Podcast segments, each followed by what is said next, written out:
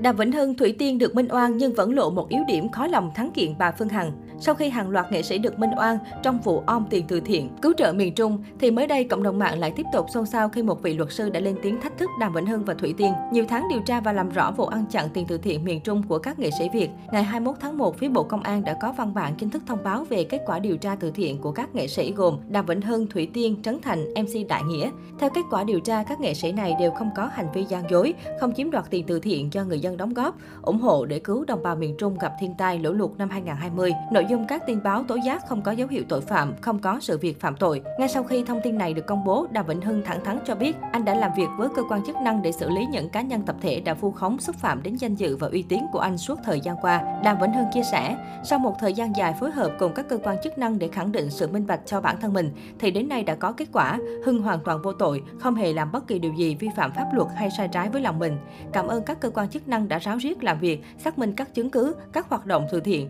để có được câu trả lời thỏa đáng cho tất cả các khán giả mạnh thường quân đã đóng góp quan tâm về sự việc này. Hưng cũng muốn nói thêm rằng những đối tượng đã livestream nhục mạ vu khống Hưng sẽ phải chịu trách nhiệm trước pháp luật tương xứng với hành vi của họ đã thực hiện và câu chuyện vẫn đang được tiến hành theo đúng các thủ tục pháp lý. Hưng sẽ không dừng lại cho đến khi nào những đối tượng xấu đó bị trừng phạt và đền bù tất cả những tổn thất về công việc tinh thần mà Hưng phải chịu đựng suốt thời gian qua. Hưng tin rằng mọi ồn ào về từ thiện sẽ chấm dứt tại đây và kết luận cuối cùng từ cơ quan điều tra đã là câu trả lời xác đáng nhất cho tất cả. Thông qua sự việc lần này, Hưng cũng có rất nhiều kinh nghiệm trong việc làm từ thiện và Hưng vẫn sẽ tiếp tục làm theo cách của Hưng bằng tiền riêng của mình để không gặp phải bất kỳ ồn ào nào tương tự như vậy nữa. Một lần nữa, Hưng cảm ơn cơ quan điều tra đã làm sáng tỏ sự việc này. Cảm ơn các mạnh thường quân và khán giả gần xa đã ủng hộ tin tưởng Hưng suốt thời gian qua. Hy vọng câu chuyện này sẽ khép lại mọi nghi ngờ dành cho anh chị em nghệ sĩ và tất cả chúng ta sẽ đón một năm mới thật nhiều niềm vui tích cực. Trước tuyên bố này, mới đây trên trang cá nhân, một luật sư nổi tiếng đã bất ngờ đăng tải bài viết với những lời lẽ thách thức nghệ sĩ gây xôn xao cộng đồng mạng. Cụ thể, người này viết,